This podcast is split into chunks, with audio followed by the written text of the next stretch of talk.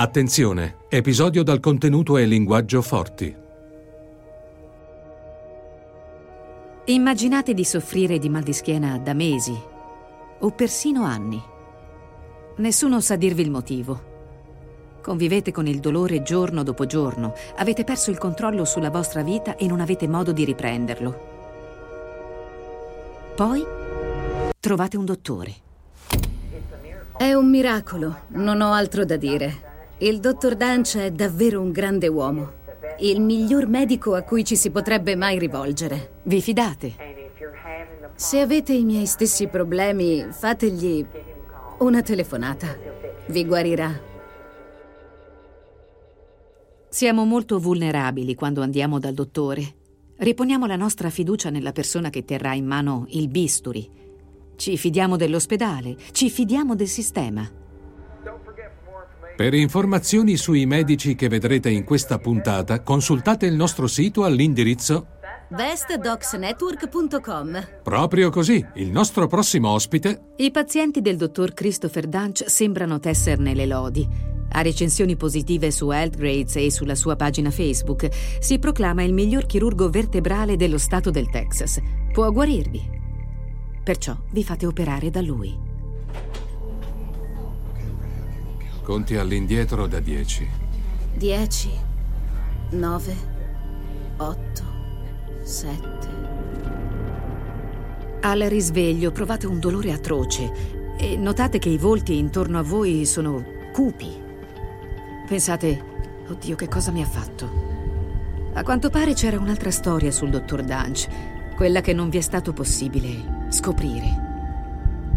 Non lo sapete ancora ma non camminerete mai più. E voi siete tra i fortunati.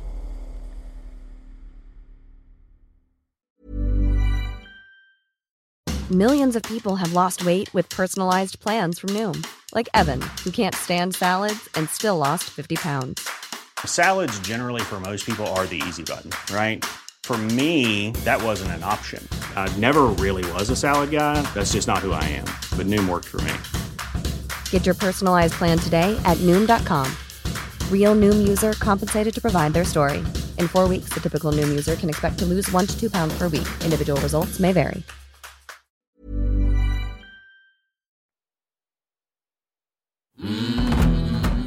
Sono Alessandra Felletti e questo è Dottor Morte.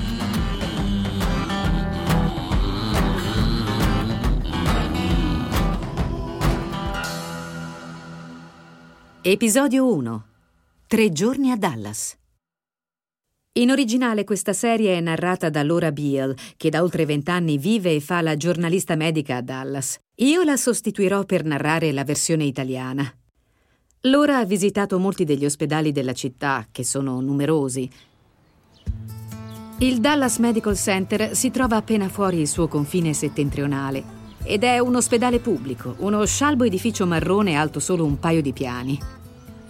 Esiste con un nome sempre diverso da decenni ed è uno dei vari ospedali della zona in cui il dottor Robert Henderson ha lavorato nei suoi 40 anni di carriera. È un uomo magro, quasi calvo e con una corta barba grigia. Il 26 luglio 2012 il dottor Henderson è a casa quando riceve una telefonata dal direttore del Dallas Medical Center.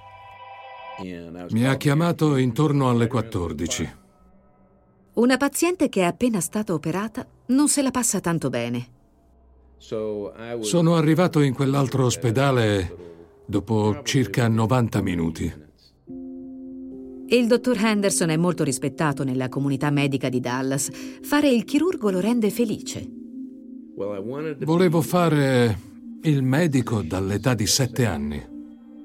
Alla facoltà di medicina ha capito che gli piace risolvere i problemi della gente e oggi lo fa molto bene.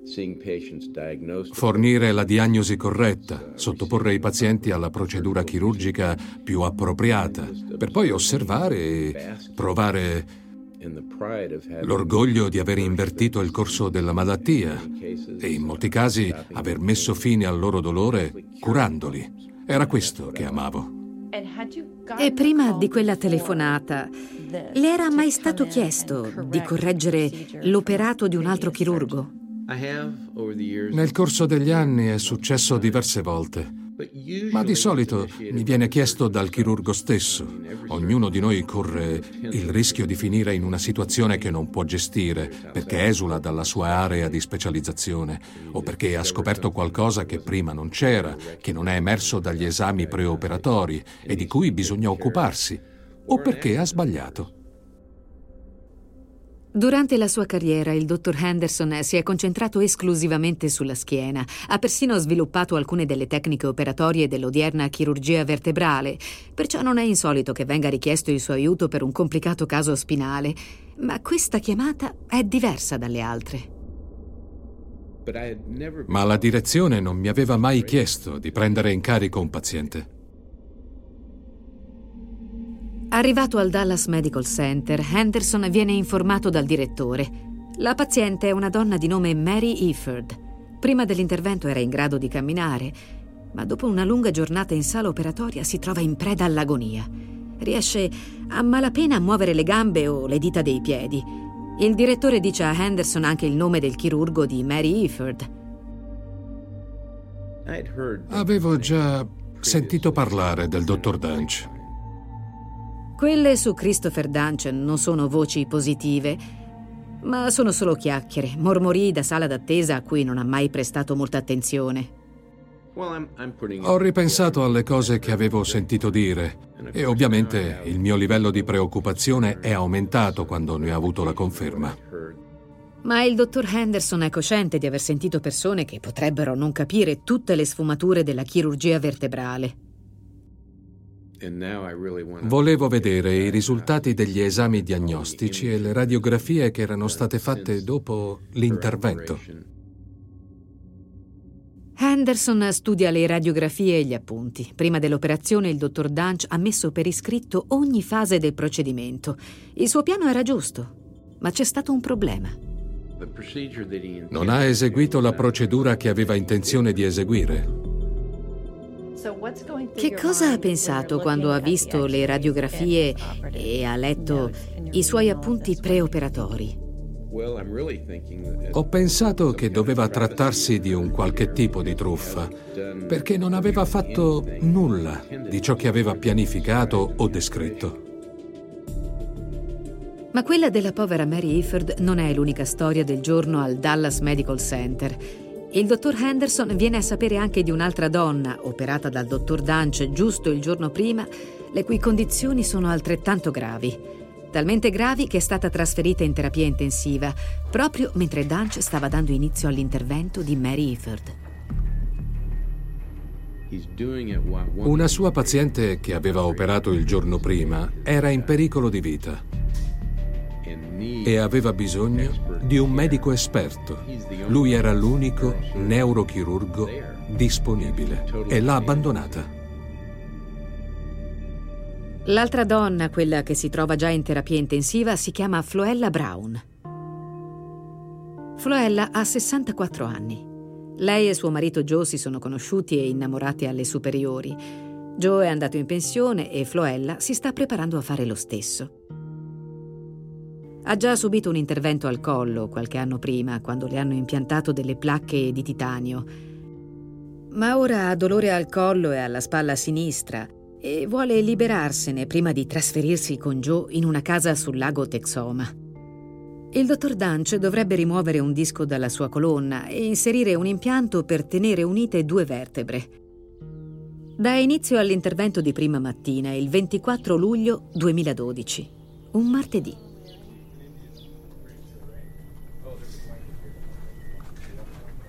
Lo staff in sala è convinto che stia andando tutto bene per i primi 20 o 30 minuti.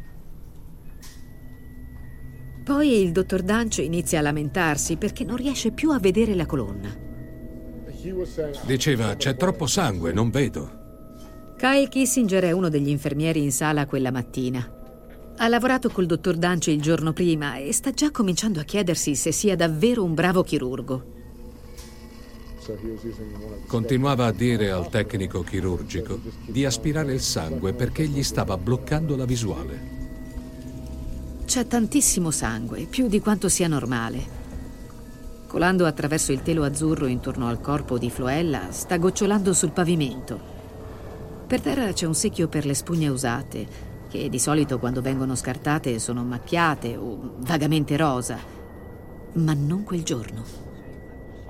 Erano color rosso scuro. Le spugne sono inzuppate di sangue. L'intervento dura molto a lungo, decisamente più del dovuto. Una volta finito, Floella ha perso tanto sangue. Ma nella sala di risveglio afferma di sentirsi bene e chiede del ghiaccio. Quella sera Joe le fa visita insieme al figlio e alla nipote. È preoccupato. Sua moglie ha qualcosa che non lo convince. In seguito la descriverà come agitazione. Quando ritorna alle cinque e mezza del mattino dopo, le sue condizioni sono peggiorate. Floella è in preda alle convulsioni. Joe si precipita in accettazione e chiede aiuto agli infermieri. Mezz'ora dopo, Floella Brown perde conoscenza. Quando Kyle Kissinger arriva al lavoro, una collega mi ha detto, hai saputo della tua paziente di ieri? Kissinger chiede se il dottor Dunch l'abbia visitata. Le ho chiesto, l'avete chiamato? E lei mi ha risposto, non riusciamo a contattarlo, il che era preoccupante. Infatti il dottor Dunch è del tutto irrintracciabile.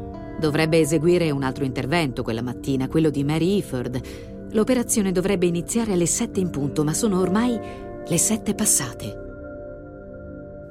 Finalmente intorno alle 7.45 arriva in ospedale. Una volta lì Kissinger lo mette al corrente della situazione di Floella Brown. Ma il dottore ha un aspetto trasandato. Non si rade la barba da due giorni, ha le pupille ristrette e sbatte a malapena le palpebre. Kissinger si rivolge al tecnico chirurgico.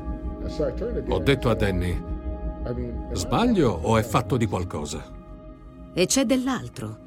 Dunch ha un foro grande quanto un nichelino sul retro dei pantaloni sanitari. Era proprio sulla natica e lui non indossava le mutande, perciò mi è rimasto impresso. La cosa lo colpisce perché ha già visto lo stesso foro due volte. L'ho visto lunedì, martedì e mercoledì. Può significare solo una cosa. Il dottor Dunch non si cambia la divisa da tre giorni. Kissinger non riesce a crederci. Era strano perché i chirurghi ortopedici e vertebrali tengono molto a essere sterili. Con la sua ultima paziente in terapia intensiva, nessuno si sorprenderebbe se il dottor Dunch volesse rimandare l'intervento di Mary Iford per occuparsi di Floella. Ma invece dà inizio all'operazione.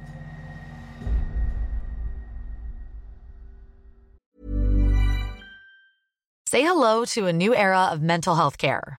Cerebral is here to help you achieve your mental wellness goals with professional therapy and medication management support. 100% online. You'll experience the all new Cerebral Way, an innovative approach to mental wellness designed around you. You'll get a personalized treatment plan from a therapist, prescriber, or both in a safe and judgment free space. Your cerebral therapist or prescriber will outline a customized plan with clear milestones along the way so you can get to feeling your best. With Cerebral, you're not alone in your mental health journey.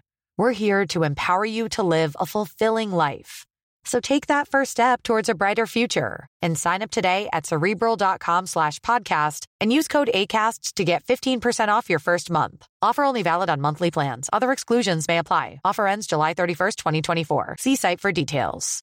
How would you like to look five years younger? In a clinical study, people that had volume added with Juvederm Voluma XC in the cheeks perceived themselves as looking five years younger at six months after treatment. Look younger, feel like you. Add volume for lift and contour in the cheeks with Juvederm Voluma XC. Reverse signs of aging by adding volume to smooth laugh lines with Juvederm Volure XC. For important safety information and to find a licensed specialist, visit juvederm.com. That's J U V E D E R M.com. Not for people with severe allergic reactions, allergies to lidocaine, or the proteins used in Juvederm. Common side effects include injection site redness, swelling, pain, tenderness, firmness, lumps, bumps, bruising, discoloration, or itching. There's a risk of unintentional injection into a blood vessel, which can cause vision abnormalities, blindness, stroke, temporary scabs, or scarring. Talk to a licensed specialist to find out if it's right for you.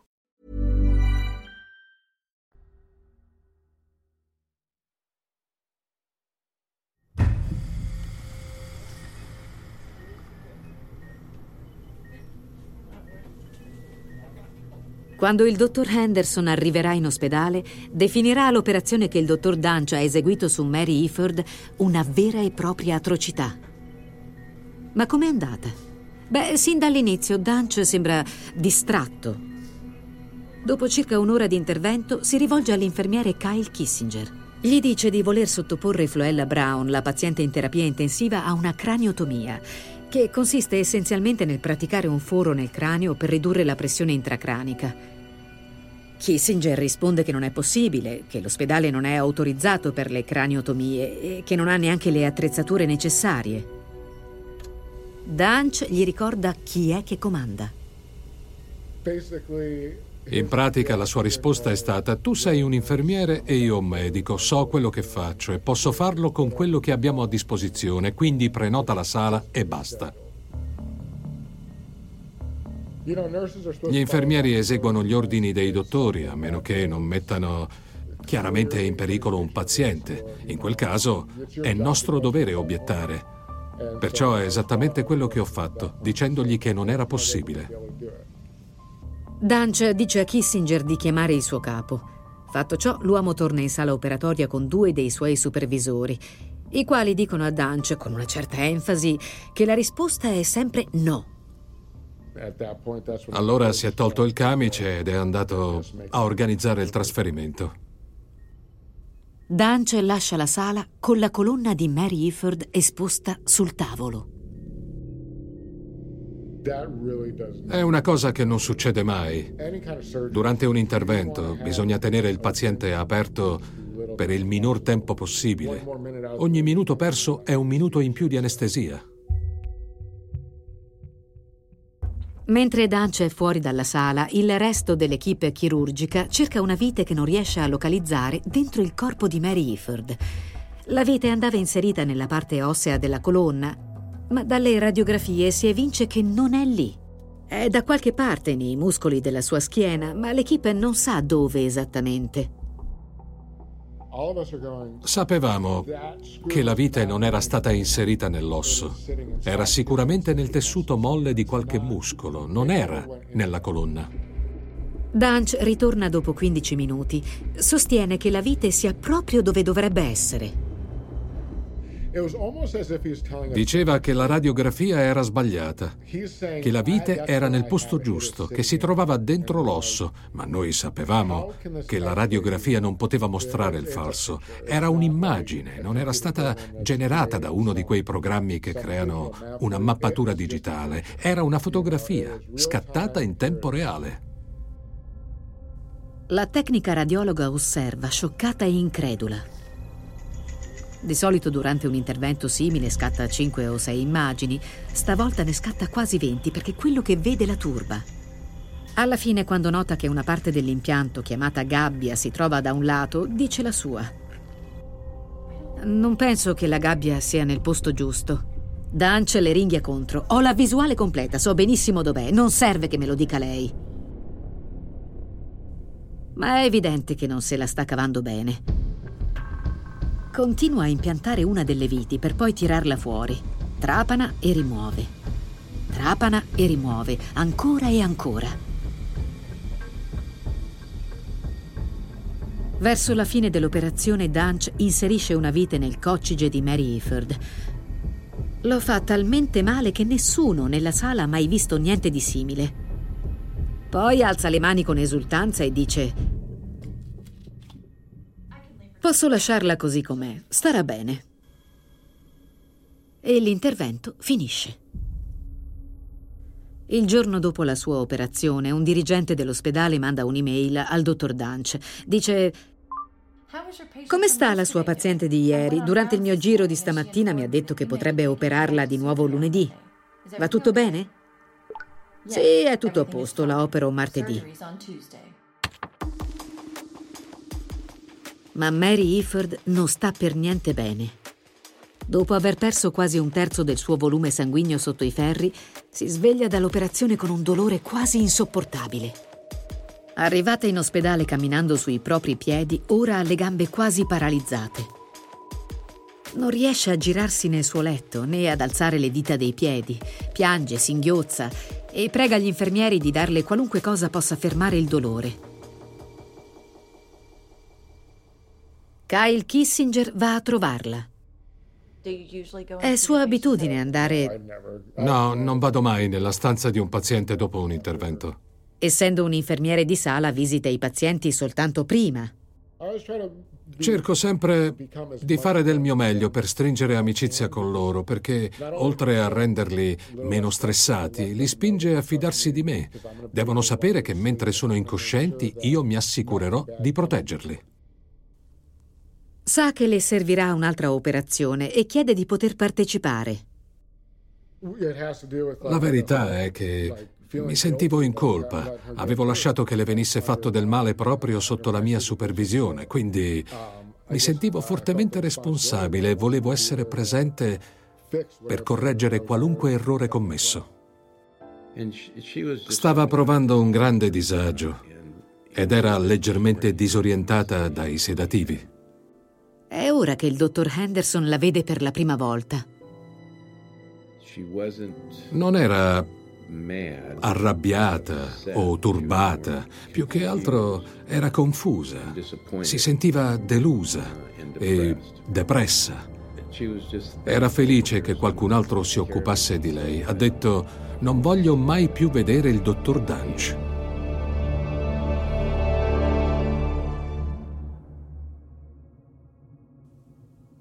Il giorno dopo il dottor Henderson riporta Mary Ifford sul tavolo operatorio. A questo punto è dell'opinione che Dance sia come minimo un chirurgo incompetente, o forse peggio. Ma quando rimuove le clip che chiudono le fresche incisioni sulla schiena di Mary Ifford, vede per la prima volta l'operato del dottor Dance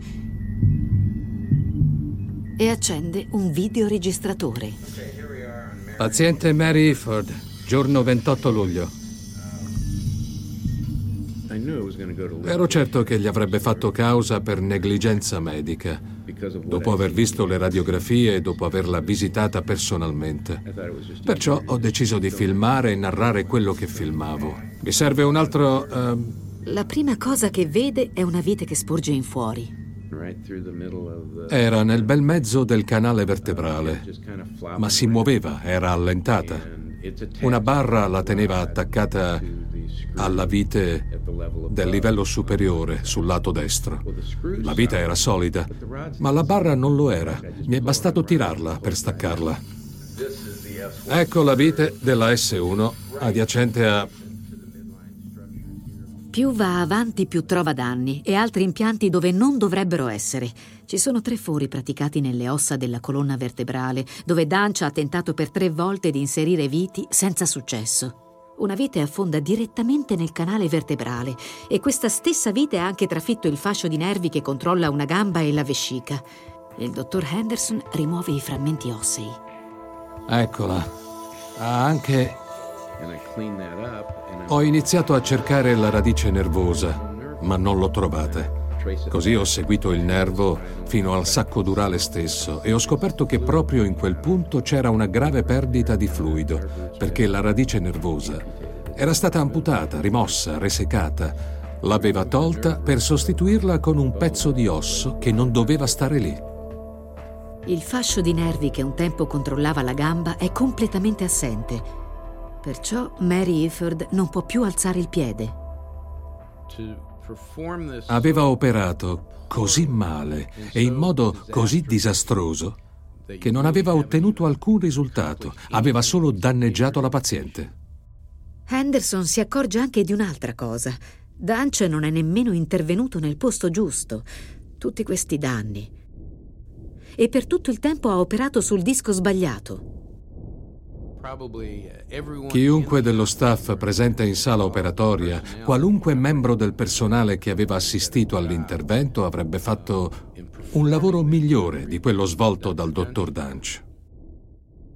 A questo punto il dottor Anderson sa che l'operazione è stata fatta male. È convinto che il chirurgo responsabile, pur sapendo benissimo che cosa fare, abbia seguito ogni passo nel modo sbagliato. E mentre opera fino a tarda mattinata, un sospetto ancora più preoccupante inizia a cristallizzarsi nella sua mente.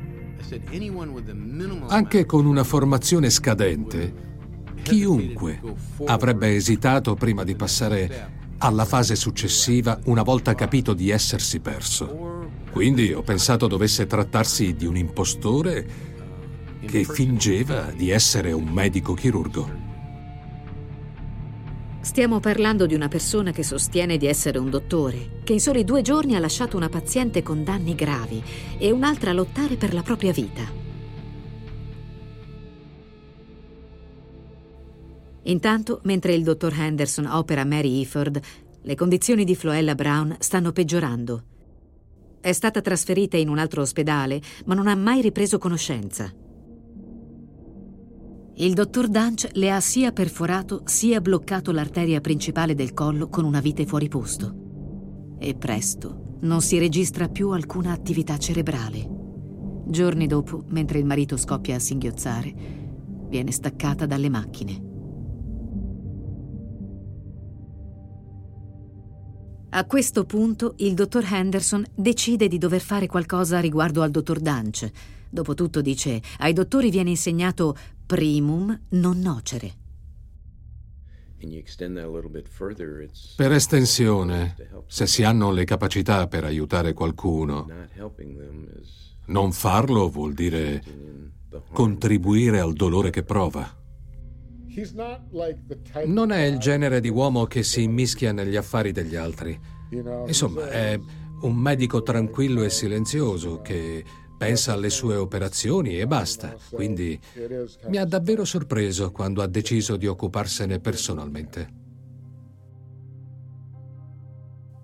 Per dirla in un altro modo, Robert Henderson non è affatto il tipo di persona avvezza a imbarcarsi in una crociata contro un altro dottore, ma è esattamente quello che sta per fare, iniziando a indagare sui trascorsi di Dunch. Nel frattempo i dirigenti del Dallas Medical Center hanno visto abbastanza da revocare a Dunch l'autorizzazione a esercitare. Non potrà più operare lì. Ma non è questa la fine della storia, perché niente gli impedirà di trasferirsi in un altro ospedale. E poi un altro, e un altro ancora. Vedete, impedire a un dottore di operare in generale è difficile, può richiedere molto tempo, servono avvocati e tanti soldi. Gli ospedali hanno un modo più facile di gestire un dottore problematico. Semplicemente farlo sparire.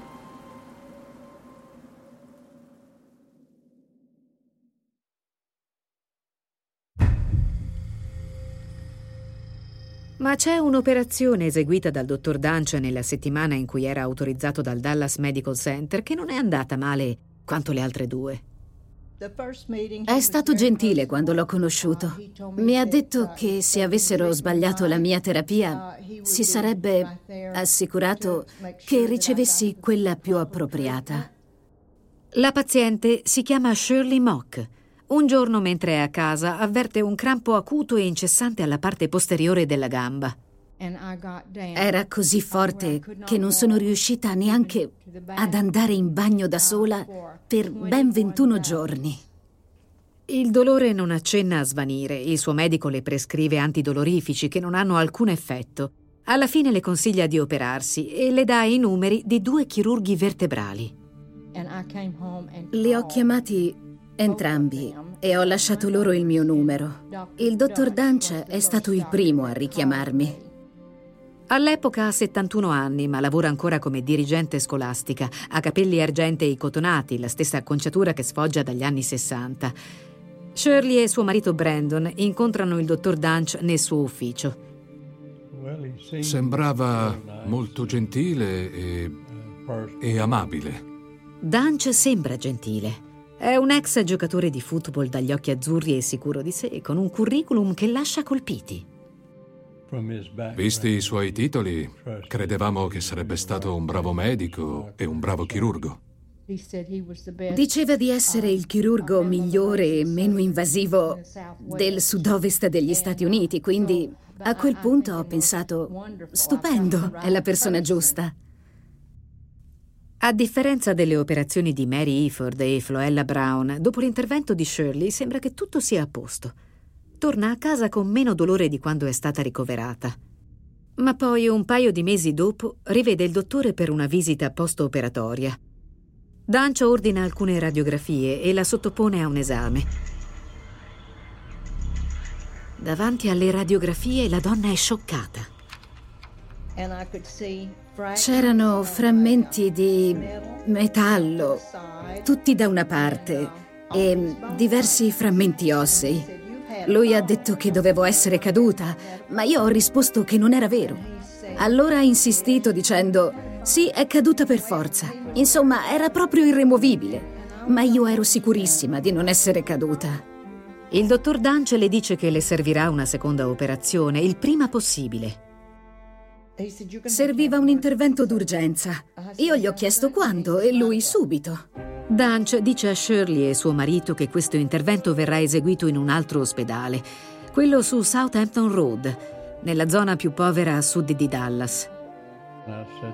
Io gli ho chiesto perché vuole farla trasferire da un ospedale a un altro. E lui, il Southampton Hospital, ha attrezzature più moderne a disposizione.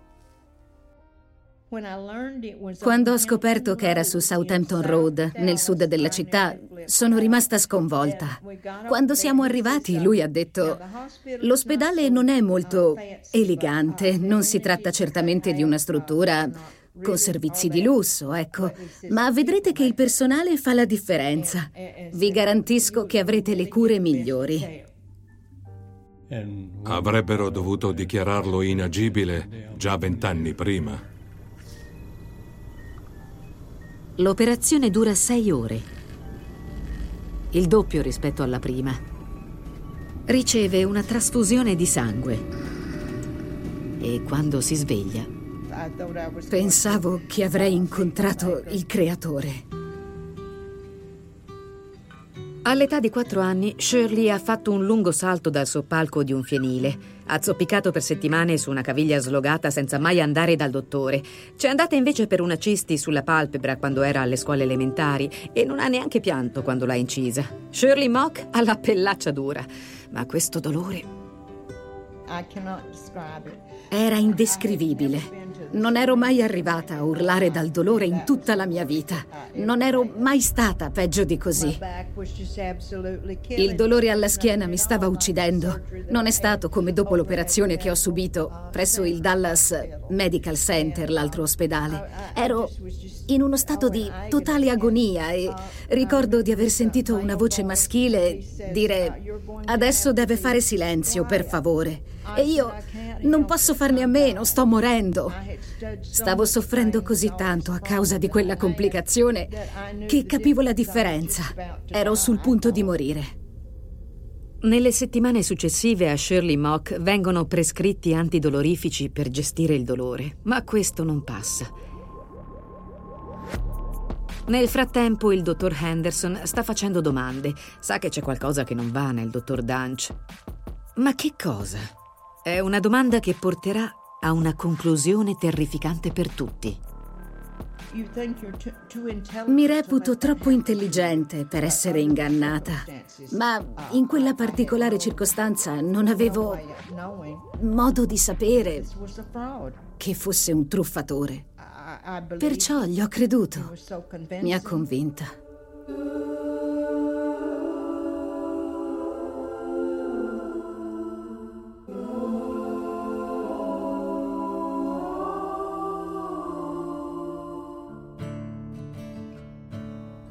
Quando Laura ha iniziato questa inchiesta, sapeva di non aver mai sentito niente di simile. Ma alcune delle cose che l'hanno sorpresa di più non riguardano solo Christopher Dunch. Questa è una storia sul sistema sanitario americano dal quale dipendono delle vite. Se non ha saputo salvare i suoi pazienti, come ne salverà altri? Insomma, chi o che cosa protegge davvero? Whoa,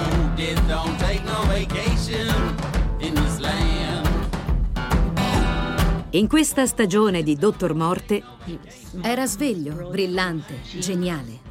Quindi l'ha conquistata subito? Sì. L'ho affrontato più volte. E come ha reagito? Mi ha detto di non immischiarmi nella sua vita. Hanno preso tempo, proteggendo prima se stessi e tutelando poi il dottore, così il problema era di qualcun altro. Tutti lo chiamavano Dottor Morte e la verità è che era così, è ciò che era diventato. Ma personalmente io non conosco il Dottor Morte, solo Chris Dunch. Da Wondery questo è l'episodio 1 di 6 di Dottor Morte, una miniserie investigativa su un sistema che ha fallito nel proteggere 33 pazienti di Dallas.